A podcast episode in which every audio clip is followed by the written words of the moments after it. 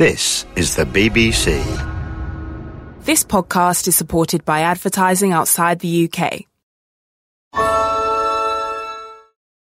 As a person with a very deep voice, I'm hired all the time for advertising campaigns. But a deep voice doesn't sell B2B, and advertising on the wrong platform doesn't sell B2B either. That's why, if you're a B2B marketer, you should use LinkedIn ads. LinkedIn has the targeting capabilities to help you reach the world's largest professional audience.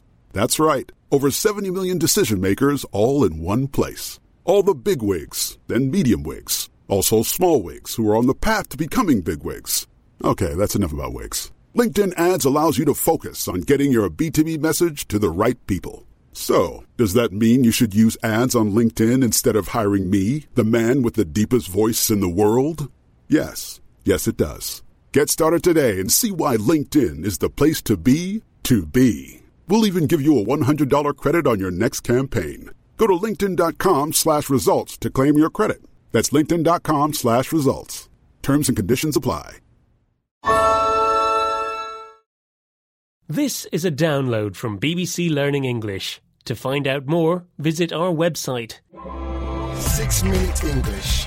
From BBC Learning English. Hello, this is Six Minute English from BBC Learning English. I'm Neil. And I'm Sam. Predicting the future is not easy, but that's exactly the job of opinion pollsters, researchers who ask people questions to discover what they think about certain topics. Often their aim is predicting which political party will win in an election by asking members of the public how they intend to vote. But predicting the future is never 100% accurate, and opinion polls don't always get it right. In 2016, few pollsters predicted a victory for Donald Trump over Hillary Clinton in the US presidential election. And in the 2020 US elections, most polls predicted Trump would lose to Joe Biden by a much larger amount than he actually did. These mistakes, sometimes called misfires, when things do not work in the way intended, have damaged the reputation of opinion pollsters. In this program, we'll be taking a look into the opinion polling industry and, of course, learning some useful vocabulary as well. But first, I have a question for you, Sam, and it's about another time when the opinion polls got it wrong. Few pollsters predicted that Britain would vote to leave the European Union in the 2016 Brexit referendum, which, in the end, it did. But what was the final split between those who voted to leave and those who wanted to remain? Was it A, 51 leave to 49 remain, B, 52 leave to 48 remain, or C, 52 remain to 48 leave? I think it was B. 52% voted to leave and 48% to remain. Okay, Sam, I'll reveal the answer at the end of the programme. One of the biggest polling companies was founded by George Gallup. Born in 1901 on a farm in Iowa, Gallup was a student of journalism. He wanted to know people's opinion on a range of subjects and came up with a simple idea. Why not try asking them? Here's G. Elliott Morris, a data journalist from The Economist, explaining more to BBC World Service programme More or Less. And uh, he publishes his, his, dissertation on this, how to measure what people want, basically. And he gets hired by a much bigger advertising agency in New York called Young and Rubicam. And they basically give him a, a blank check to do their research, to figure out how to call people, how to talk to them, to figure out if they remember or liked a certain product, basically to figure out early methodologies in advertising. And then by 1931 or so, he's wondering well, if it works for toothpaste, why not politics? George Gallup tried to figure out what customers wanted to buy.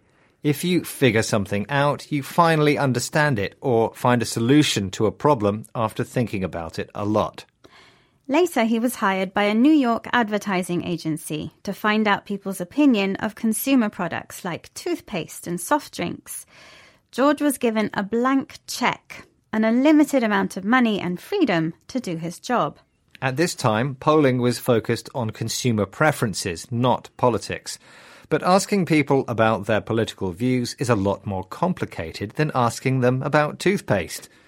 Making accurate election predictions depends on polling a sample group of people who accurately represent the population as a whole. One of the reasons for pollsters' failure to predict Trump's election in 2016 is that they didn't ask enough white, non college educated voters. So, polling is a very complex process, one which is never totally reliable, according to G. Elliott Morris, speaking again here to BBC World Services, more or less.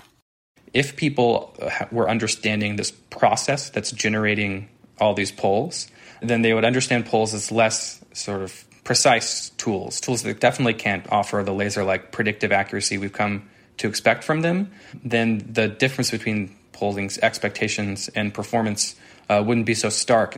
Opinion polls can estimate the outcome of an election, but they can't give us laser like accuracy.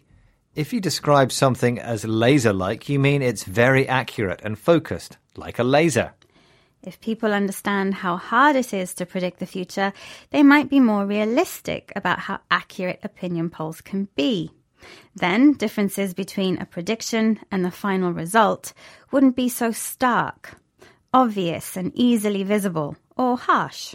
Predicting the future is difficult, otherwise, everyone would be a lottery winner by now. Maybe it's not opinion polls that are broken, but our desire to know the future that's the problem. Okay, it's time to reveal the answer to my question about the Brexit referendum. Mm. I said the final result was 52% for leave and 48% for remain. Which was the correct answer, and another example of an opinion poll misfire, a situation where something does not work as intended.